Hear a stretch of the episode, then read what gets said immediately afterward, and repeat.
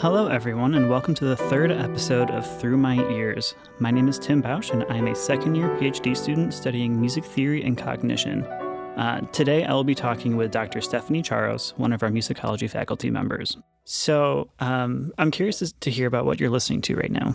So, okay, I'm going to be really um, honest about what happens in my life to make listening to music a real challenge. So, in addition to being incredibly busy when I'm on campus and that's the irony of being a music scholar when you're an academic music scholar is so much of your work is in the writerly world that it takes time to stop and listen to music. And uh, like i spent all day yesterday interfacing with students on their projects and giving them writing feedback and editing and doing that kind of work that there was no time to listen to music. And then i have two children and it's been the most fascinating um, experience to be a parent and be a parent who cares deeply about music and realize that your two children are their own sent- sentient beings who have opinions and ideas. And the last thing I want to do is, you know, map on my own ideas and prejudices about what I like and not like to them. So I don't have a lot of time, but two things have cropped up. So in our seminar, we um, I kind of put a playlist together from Naxos and was thinking about certain musics that um, were relevant to what we were talking about. And um, I have a real soft spot, just personally and aesthetically, to laments. Such a happy kind of music, um, but so beautiful. And so out of one of our um, ideas in the class, I went back and was listening to Luigi Rossi, who was a Roman composer that then traveled and spent time in Paris and did a stint in France. Um, and I just really love the way his harmonies are just full of difficult, complex suspensions. And so I was listening to Luigi Rossi this week um, because I was inspired to go back to his music. And then, completely in a totally different realm, um, an undergraduate in my Music 3A class and I had been talking about merging her interest in classical music, but what's kind of happening in pop music. And I mentioned to her because I had heard about it, but didn't really know her music. Um, the rap artist Lizzo, who also is this like really greatly trained flute player. Um, and I thought she would be a great case study for the kind of project she was doing. And so I went and listened to a tiny NPR desk concert of Lizzo and was just blown away. So I've just been totally obsessed with Lizzo this week and watched her in a couple of different interviews as well, talk about her music. So, um, yeah, so I'm just turned on to lots of different stuff. Um, if anything, I struggle. I find this to be a great irony that the different ways we can access music makes music so much easier to listen to and yet so much harder to listen to. Um, I'm not a big fan of just like a playlist or a kind of algorithm that decides what I want to listen to. Part of being a musicologist means that I want some control because I have very specific thoughts about what I want to hear. Um, but then, you know, it sort of puts me into what I think is an older interface of how we listen to music, which is choosing a recording and wanting to do that either through an MP3 player, through just a traditional CD player, you know. So sometimes just getting through that web makes it slows me down to actually listen to the music. Um, but yeah. Yeah. Well, I wanted to, to ask about what your expertise as a musicologist and how that shapes what you listen to, but you kind of already touched on it.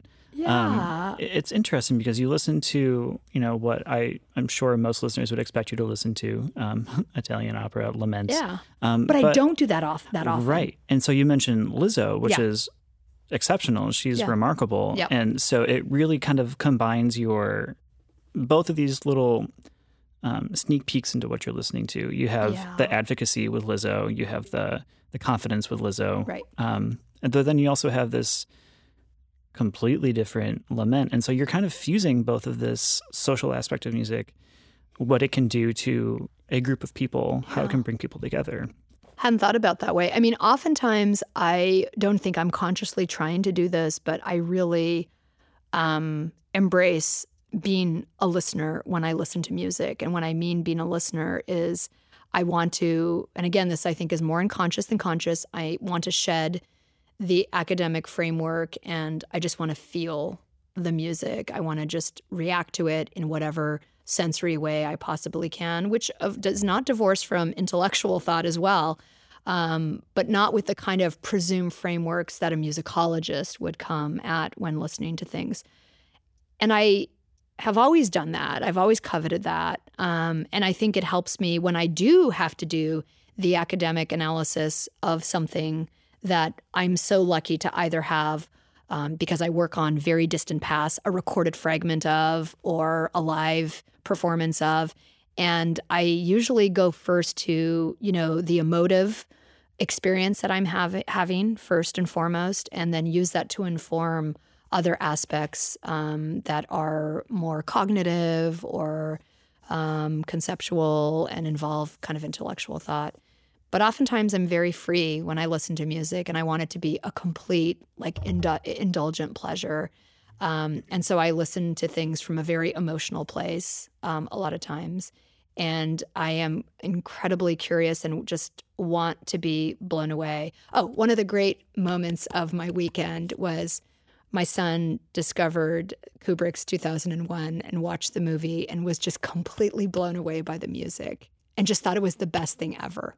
And so to watch his little mind like explode with what music can do in a really great and important art film was just like watching myself at some phase earlier in my life of having that same experience. So that was really cool. That so really cool. I want to be informed by my kids sometimes about what they care about and why they're listening to certain things. And I yeah. usually take it on with great enthusiasm and curiosity, kind of like, I'm ready for anything. Tell me what you like. I want to know, you mm-hmm. know? So we have a lot of fun doing that. Yeah. I think that's better than saying, no, you must listen to this. You can't listen to this. what a drag. I think that's great. Yeah. I think that's wonderful. Uh, so it seems as if the academic practice of quote unquote music is a bit of a mystery to the general population, uh, let alone different disciplines within the field of music.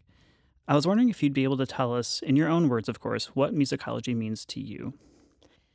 Wow, that's a really great question. Um, and I do think the mystery part is something I experience all the time. You know, everyone from someone who is completely unconnected to a university setting and to scholarly work is very mystified by what it means to study music that doesn't mean playing notes or working an instrument somehow but even fellow academics across a campus would are a little bit flummoxed by, by what it means especially i think one of the problems is the word musicology which is a very loaded term in a lot of ways because I think the notion of ology makes it seem so weighted. Like, how can there be a study of all music, an ology of music?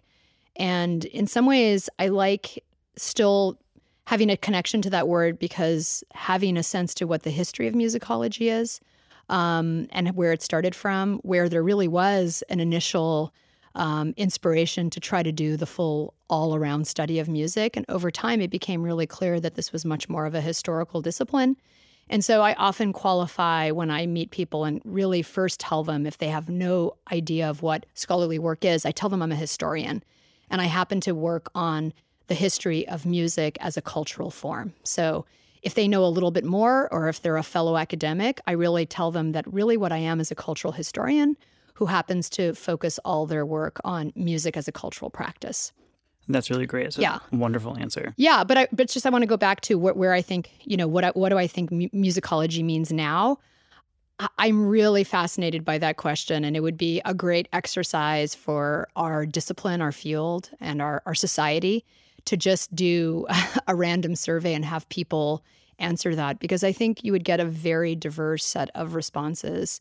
I think a lot of that speaks to generational divides that you see in disciplines at whatever time in history, where older people in the discipline are still holding to more traditional or more sort of um, formal ways of thinking about the discipline. And then you definitely see a younger generation who are invested into upending those traditions and rethinking them in a lot of ways. So I really feel that in the last 10 to 15 years, the discipline has been, been in quite vibrant transition. But for that reason, it's really hard to put your finger on an exact pulse and say, this is what musicology is. Um, at first, I found that to be disorienting and a bit even frustrating. And now I'm starting to sense that it is actually rejuvenating for the field. And I feel like it's opening up doors to different kinds of voices, different kinds of scholars, different diverse perspectives, and diverse kinds of research um, that I think is enriching what musicology is. It's getting closer to an ology again in a way that I think is really welcoming. That's really great. And so I want to comment on a couple of things that you said. Sure. Um, you mentioned briefly other disciplines, and you mentioned the word diversity a few times. Mm-hmm. Um, and so, in conversations with you in the past, you've mentioned, you know, your connections with people outside of the field of music. Yeah. How important do you think that is? Well, I can speak for myself without commanding what other people should do. Of course. Um, I would say that um, in in more recent phases of my career, I think I kind of realized that I always came to this with a sense of seeing music as part of a web work um, with other ways of being, other ways of just being human. I just didn't know how to articulate that. I didn't quite realize that that's where my interest level was. And I do think that it might even link to where I got trained, like where my experiences were as a student, first and foremost. And um, I was an undergraduate at the University of Chicago, and um, the approach to the undergraduate education was to really treat it as like a, a general education um, and one that was very much invested in primary sources and great books. Um, and then, of course, questioning what it means to be a great book. and it was interesting to be a student there because I think music felt like a very vibrant way to understand a lot of those things, but I was really educated across disciplinary boundaries. And I now realize that phases after that, in my graduate career, finishing my PhD, first phases of my career, I didn't quite realize how much that shaped me. Um, and pretty early on, by virtue of being invested in early modern culture, and specifically in dramatic forms like opera and related vocal forms, I realized you can't really study that and do research on that without thinking across disciplines because those are multimedia forms in which um, what informs them and the different artistic practices that inform them, as well as the social and cultural practices that inform them, required me to be invested in these other disciplines. Um, and so I really couldn't see myself in any other way than being an interdisciplinary scholar, even before there was such a thing. I just sort of, it became organic and natural to think that. And now I think it's just kind of what I should do. It's de rigueur for me. Um, so I try to pass that on to students because I think it opens up a lot of new ways and perspectives for them to think about their investments in something they're passionate about. And it could be about music or it could be about things connected to music. Um, and not to be afraid of taking on other frameworks and other disciplines. It doesn't mean that you have to have some sort of stamped badge that you're an expert in that field or many of those fields. You can still be very conversant in using intellectual, theoretical, historical frameworks um, and use that where you feel your expertise is best. And you can do that respectfully and you can do that with modesty, but it really does change your scholarship in a lot of ways. Right. And so you mentioned this uh, these different hats. Yeah. I'm curious as to when you decided you wanted to pursue the musicology career path. Yeah. Um, that's a great question to ask all college students and then graduate students because uh, it's it's a strange it's a strange thing that doesn't really exist. It's not like you can say, well, I want to be a doctor or I want to be a lawyer. You know, who grows up to want to be a musicologist? I protect my children from this very much. um, I think, again, I'll, I'll, credit my undergrad experience. Um, I was a music, I ended up becoming a music major after my first two years at University of Chicago, as that was the normal practice. You were only allowed to declare after your first two years. And I did it because I came to music through the door that I think a lot of people do, especially if they've studied classical or European art music. And I was, um, you know, a committed and serious pianist as a young person high, through high school, although very much realizing that was not my career path. But I was very serious in terms of my investment to it. I, I put a lot of time into it and I loved it. And so when I first started taking classes my first and second year of my undergrad, and um, the programs were small at Chicago. Just the undergrad program was small in itself, and then the music department was especially small. I was in a class that was more like what we experience in seminars, where I had maybe eight to 10 people. Um, And I had no idea that the person in front of me, who was the professor, were these incredibly important and erudite scholars of, of music and musicology. I didn't know who they were. um, but the way they conducted their class, the way that they wove into their class music, like music as recorded, music as played. And I remember one scenario where the person playing the class, it was Laurence Dreyfus, who's a Bach scholar and a vocal, viola da gambist, and he was there with his instrument and talking through issues that he was writing in his book. and we had scores on our laps and texts that he had us read.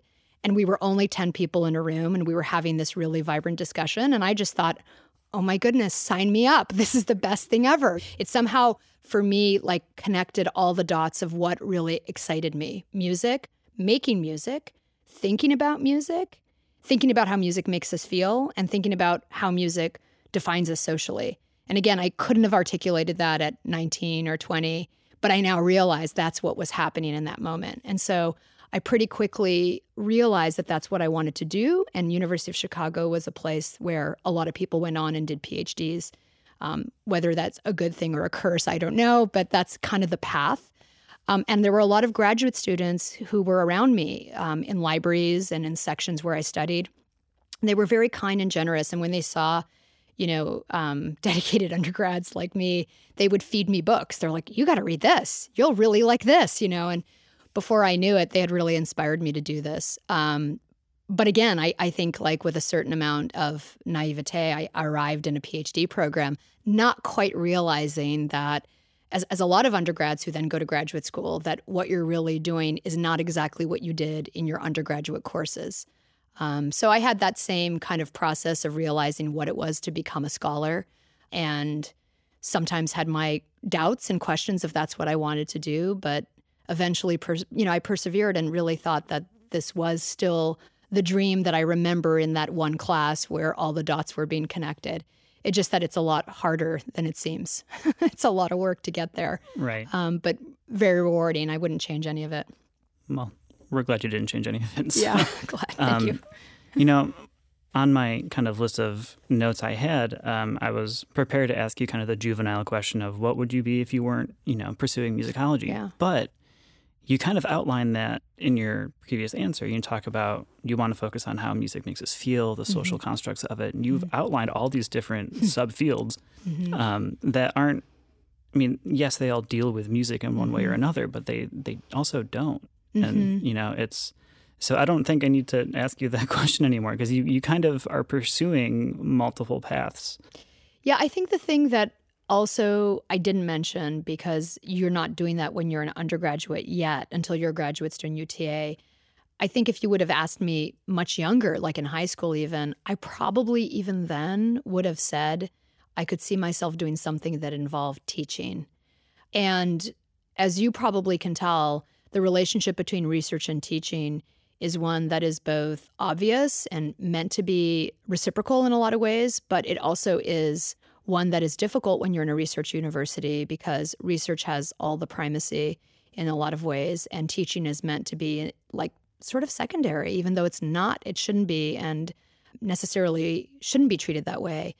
So for me, it's never been that those two arenas are separate from one another. And in fact, they deeply, deeply inform one another. Um, so every classroom experience, whether it's with undergraduates, at a general non major level or with majors or then at the graduate level, every classroom experience feels like both a workshop for intellectual ideas and a place where I feel I'm giving guidance, advice, care, showing empathy, um, humbling myself to learn from my students, you know, and I think that that realm could have been adapted in a lot of ways. Now that I have children, I can imagine that I could have really loved teaching children of different ages.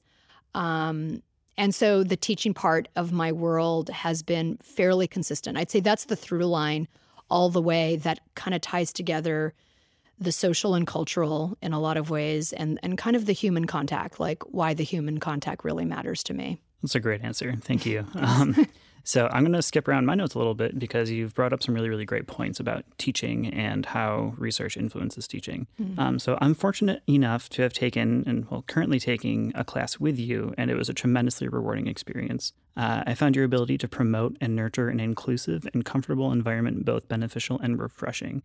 And I was just wondering if you could talk about, for one, how you came to adopt the style of teaching, and two, how important it is to foster this kind of attitude as we move into the new decade. Great question. Um, I want to talk a little bit about some very recent things that have happened for me that have really changed um, the way, or maybe just reinforced the way I teach and helped implement some things that I'm doing. But I'll just say that I hadn't really thought too much about where I got the ideas to do what I did, except maybe coming from a place of whether it was frustration or just not feeling confident about knowing what I was doing. So I think you might already experience this a bit, but I think one of the crazy mysteries in our graduate training is that we don't really get trained how to teach. We get trained how to be a scholar, we get trained how to do our research, and we do teach. It's part of the way we support ourselves and we get a stipend. Um, but actually getting instruction about what you're really doing in the classroom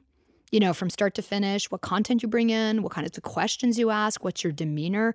Like none of that really gets, you know, thoroughly covered. It certainly did not for me. Maybe now it is getting covered here at UCSB, but in my program, I just was thrown in there and I found it incredibly uncomfortable and I only learned, you know, by trial and error, watching how people responded.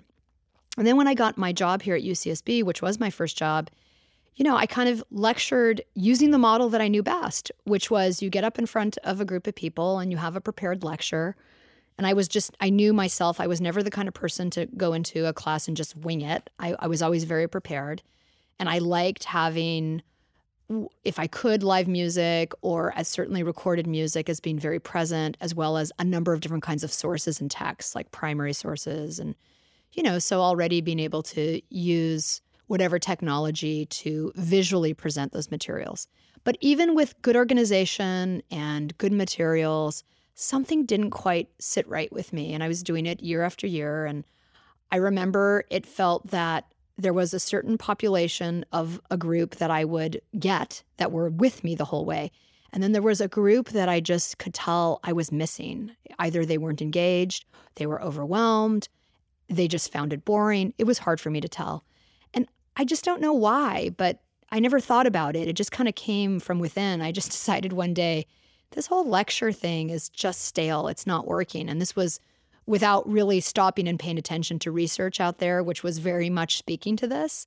And so part of a generation that was already shifting away from the t- typical conventional lecture format. I was already doing that. I was just part of doing that, part of making that process happen out of need. And I started moving away from podiums and walking through the classroom. Um, so in 1145, this is easy because the place where I am is down below and the students are all on kind of risers up above. And I would just walk up and down those aisles and talk to them rather than talk at them. And so the conversational approach, just like what we're doing right now, to me is the best way we convey our ideas and the ba- the best way we receive our ideas.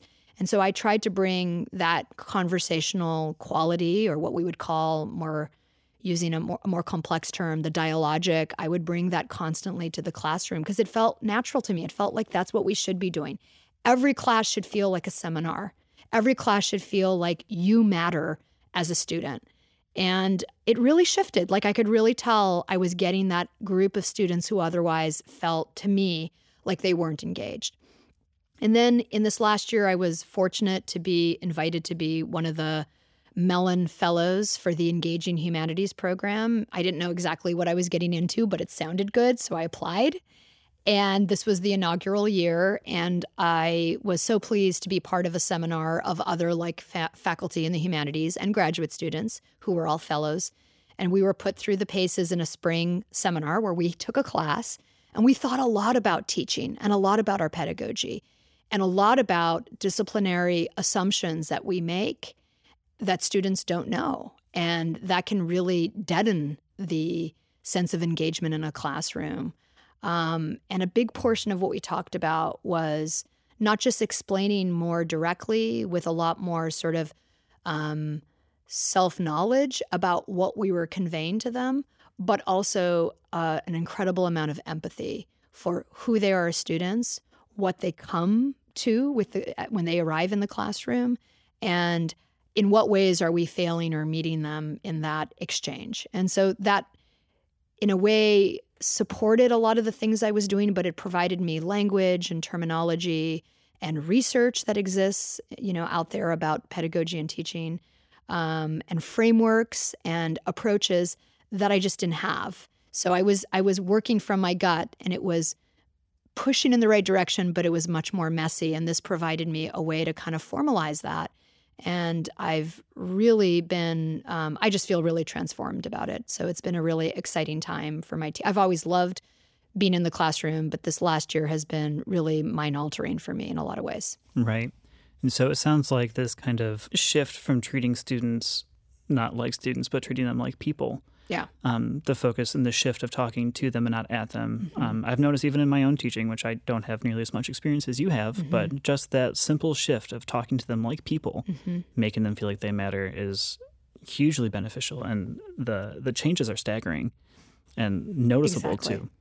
So that brings me to kind of a, an interesting point. I've learned this feedback in my own teaching through incorporating. Um, I, I like to send out just a simple Google form, an anonymous how's this week feeling for you? How's the lectures going? How's my teaching? Is it being effective? What can I do to be more effective? And I found the the feedback to be incredible. Mm-hmm. And so I'm wondering how can we use uh, new technologies and non traditional ways of teaching in the classroom to move forward?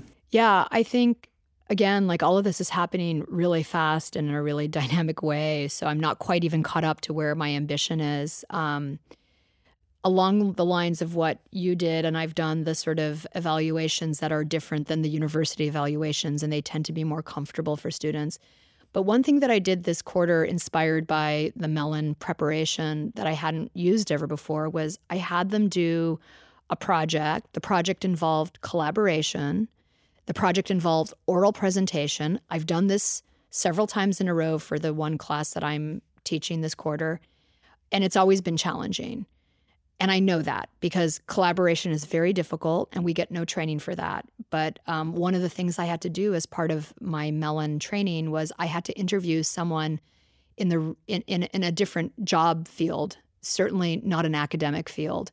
And I ended up working with someone in the business field who is in human resources and works for a very large company who tends to sort of get a very top demographic of millennial aged um, people who are really good and really dynamic, but then, you know, will leave the job after three or four years.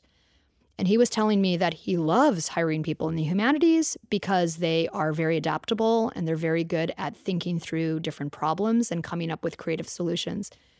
But he said one of the things that's hard for everybody is that we don't really learn to collaborate, but everything they do in their company involves collaboration. It involves giving critique and taking critique.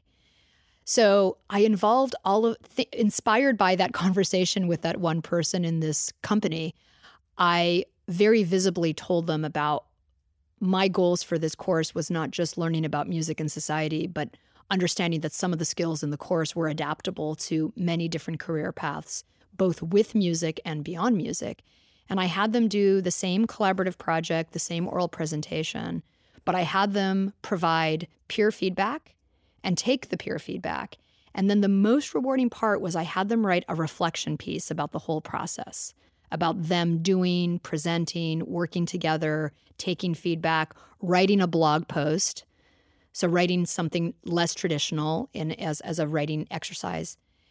That was hands down the most important feedback and document of learning and pedagogy I've ever done they took the reflection piece incredibly seriously. They said such important things and such honest things about how they learned.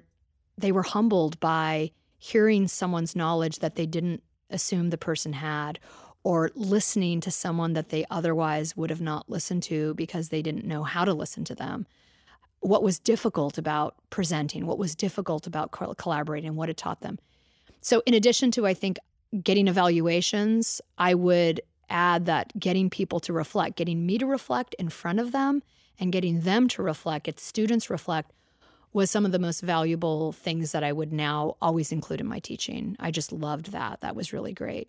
And so it provided me um, an opportunity to get up in front of the classroom and tell them why I thought that was so important, what was difficult about it, and why I'm generally doing all the things I do in the classroom. So I became much more open to them about the process. And I found that to be a really different change in the way they reacted to me.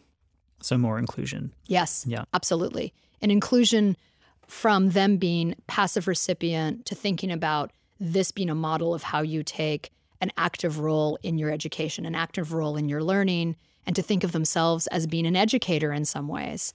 So that was a really big shift for me. And also that uncomfortable act of doing all of those things, which not many people are comfortable with doing. I think that really puts a lot of things on the table for yeah. people. And I think it not only kind of exposes them, yeah. but it also teaches them what they know how to do well, what they know, well, that they need to work on. Yeah. And it's a great exercise. I'd yeah. like to adopt that myself, if you don't mind. No, please do. um, so, how has something like this shaped your teaching philosophy over the, the years? You've been here since 2002, mm-hmm. correct? Mm-hmm. so, how has you know the trajectory of your teaching philosophy? Yeah, I mean, I think um, about 10 or 12 years into it, I was, um, you know, just completely overwhelmed to receive one of the university teaching awards. And I had to write a teaching philosophy then. And I remember in that, I stressed this conversational dialogic aspect, the, the sense of making the person feel like they're part of the process and that they're in a conversation with me, making knowledge um, rather than just taking it in. And so I'm just surprised at how consistent that's been. Um, so I don't think much of my philosophy has changed, except now stressing certain things that were already there, but I wasn't necessarily identifying them as things that I needed to talk openly about. I think it's just natural for me as a person to feel a certain amount of empathy for people and empathy for my students, but I don't think I so visibly talked about it and got them to think about cultivating empathy for their peers, for the class, for their own work and their careers. So that was huge. So I would say, like, moving towards just more visibly bringing to light some of the things that were unspoken in my teaching style um, has made it much more effective for me and for students, I think. Right. And if I could just add a little bit to that, um, being a student in one of your seminars, you know, it's, I, I never felt like you were ever above us as a mm. class, as an intellectual. There's a very equal playing field, which yeah. I think is incredibly important in a teaching environment. I agree. Well. I agree. And I wouldn't have ever thought of it differently, but you have to kind of consciously think through the power differential that's there. And I've been talking about that in my classes, you know, this year much more than I ever have, just acknowledging that I come into this room already with a certain amount of power that you can't possess. And I am both aware of that, not always comfortable about it, but it is the situation that is. I'm here to guide you, but I'm also here to award you a grade.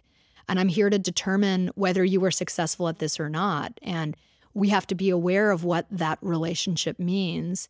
And so if you can make them feel like they're a participant in that and that they're there to understand your role and respect it, but also realize that you are human, you're there to make mistakes, you are there to be corrected, you're there to learn, it can level that that that field much more. And again, it's just that open sense of honesty and recognizing what's happening and why it's happening. Um, so again, I think even this the, the, seminar we just have been experiencing was also very different for me um, because I didn't quite realize how much I was applying these things that I've been thinking a lot about recently and in the past. And it was just a great training ground to try it out. And um, I mean, you were all an amazing group. Uh, but it was really visible to me. It moved me greatly to be able to have those conversations. So it was um, one of the top experiences I've had. It was refreshing for us too. Oh, thank you. Um, but it's like a perfect stepping stone to my next question. Um, we'll talk about the specifics of your research area in a yeah. little bit, but I want to tie back in a statement you made about your undergraduate career, where yeah. your professor was working through issues in their book with you as mm-hmm. students. And um, it seems like you've maintained that kind of mm-hmm.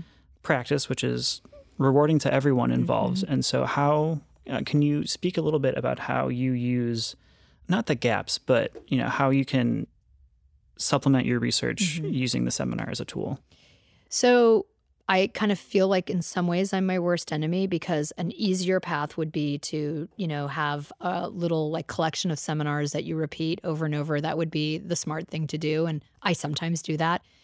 But seminars end up being this like incredibly um, inviting opportunity for me to try out new things and work out ideas. And especially recently, this has been completely altering for me in terms of where I want my research to go and what I'm learning. So I feel um, almost greedy about those situations. I can't help but want to make them a workshop of ideas rather than just repeat things that I do.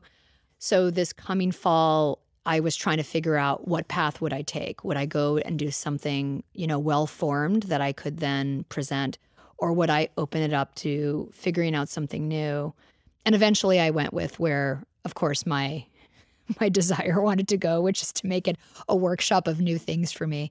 So I ended up starting with a problem that I was working out in my own writing and research, um, in which I was looking at something that was already starting to kind of formalize and crystallize into patterns and formations by the beginning of the 18th century and that was exactly what I was looking at in the piece of writing that I had that I had constructed which was the ways in which you could start to see different and hybrid forms um, start to manifest in opera practices and start to get formalized into something that looks like what we call in the 18th century dramma per musica.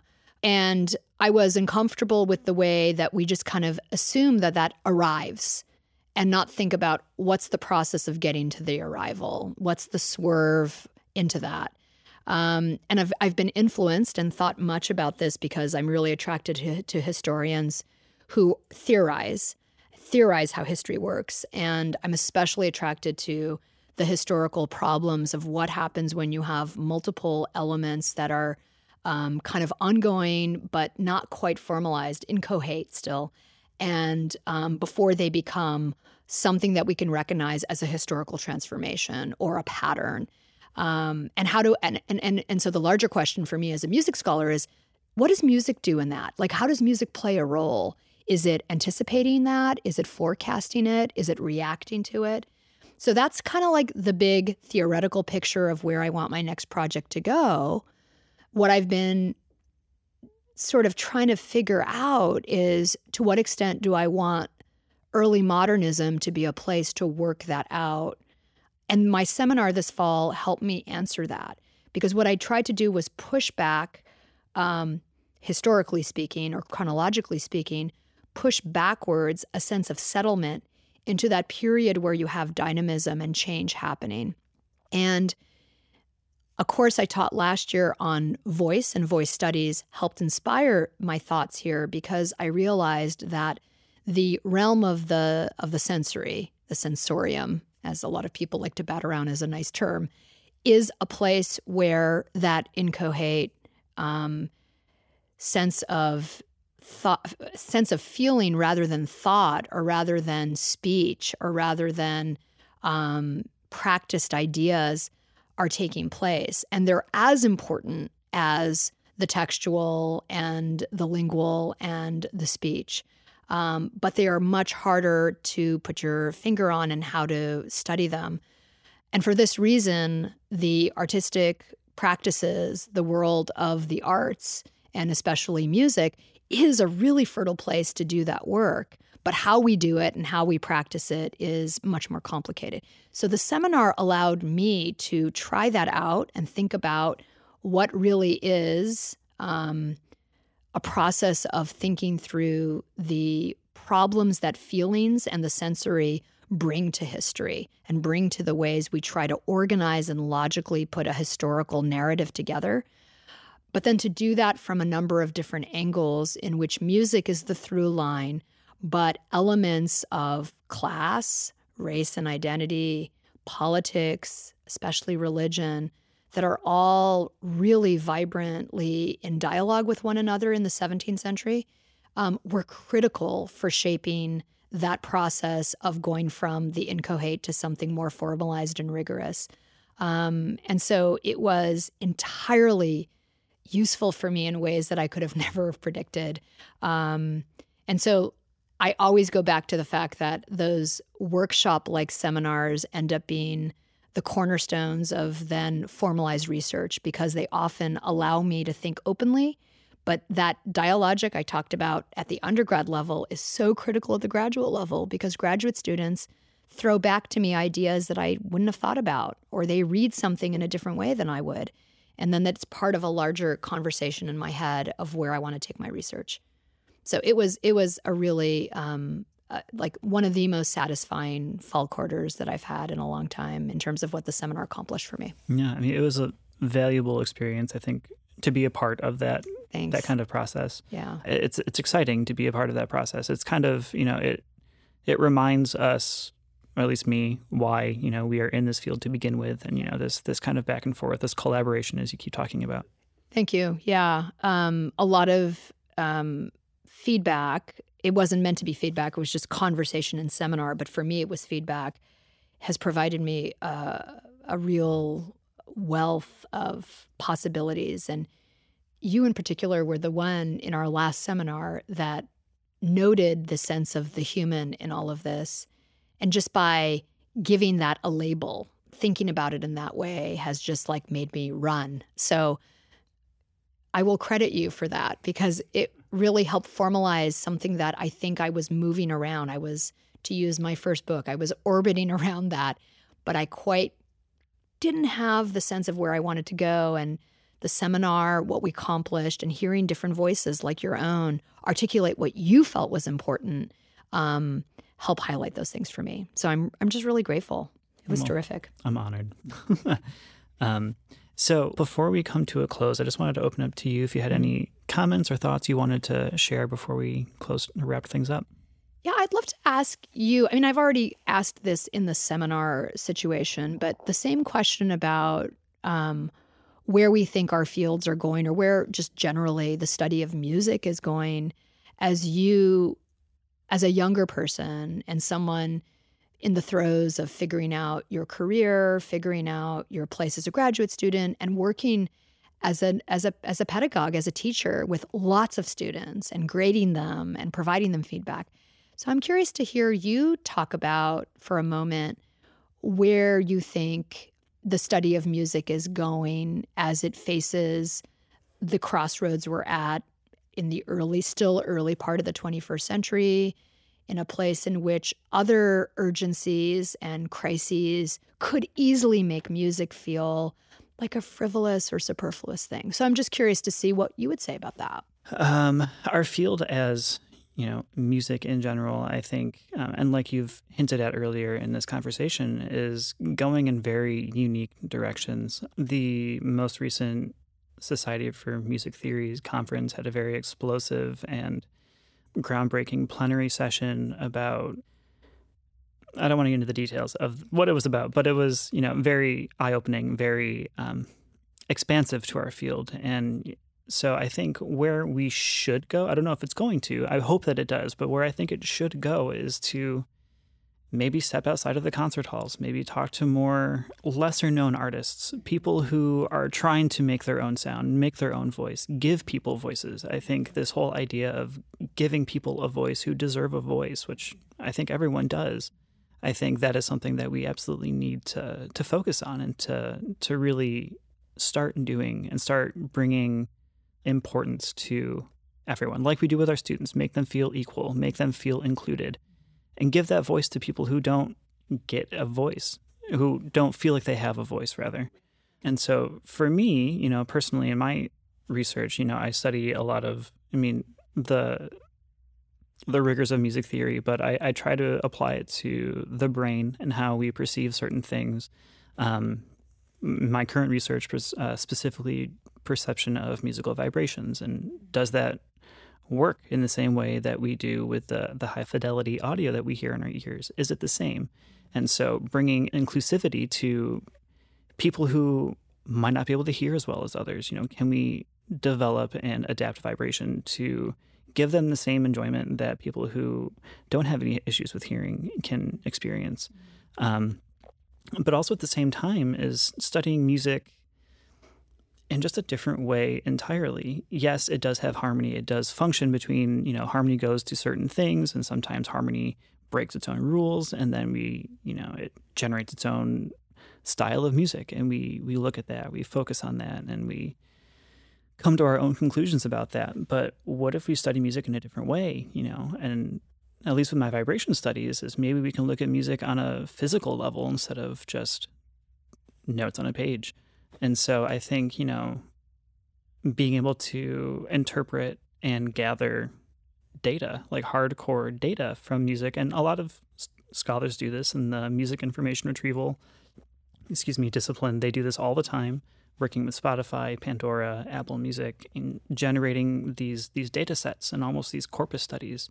Um, I remember when I was a less experienced music theorist and starting to read these articles, and I'd be handed a, a corpus study, and I remember being very uninterested in reading. I'm like, okay, wow, they looked at thousands of things and they made a conclusion. Like, awesome. But now that I'm, I know more about it and I more know more about the data acquisition bit of it. It's really exciting and really formative. I think. So I think to kind of sum up a very windy and unspecific answer is just to make it more inclusive. I think looking at music from a variety of angles and elevate it from the piece of music that we read it from and look at everything from that point of view. Yeah, I love I love it. It wasn't windy at all. It had much connectivity in what you were saying. It was terrific. And I think you're boy, you're definitely hitting on a important pulse that I can sense right now that is happening in our field thinking about sound, thinking about vibration and the sense, the senses. Um, so that's that would be really important. And um, watching my undergrads in a class that I do teach that is meant to be incredibly broad, and and making the point to them that all the music that I do present to them and involve as cases as examples are meant to not privilege one or the other and move across time and from high to low, from local to global, is intentional for them to understand that it can be this inclusive thing.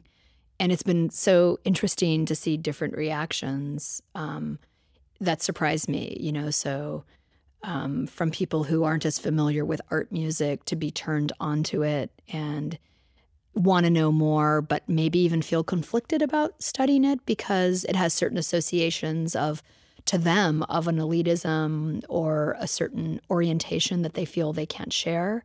So that was really interesting. Or then presenting music of such different sorts that are meant to be to, to make the statement of inclusion and to have people afterwards come up to me and say, well, thank you so much for taking that music seriously because it's a music that means something to me, but I didn't think it was something we could study.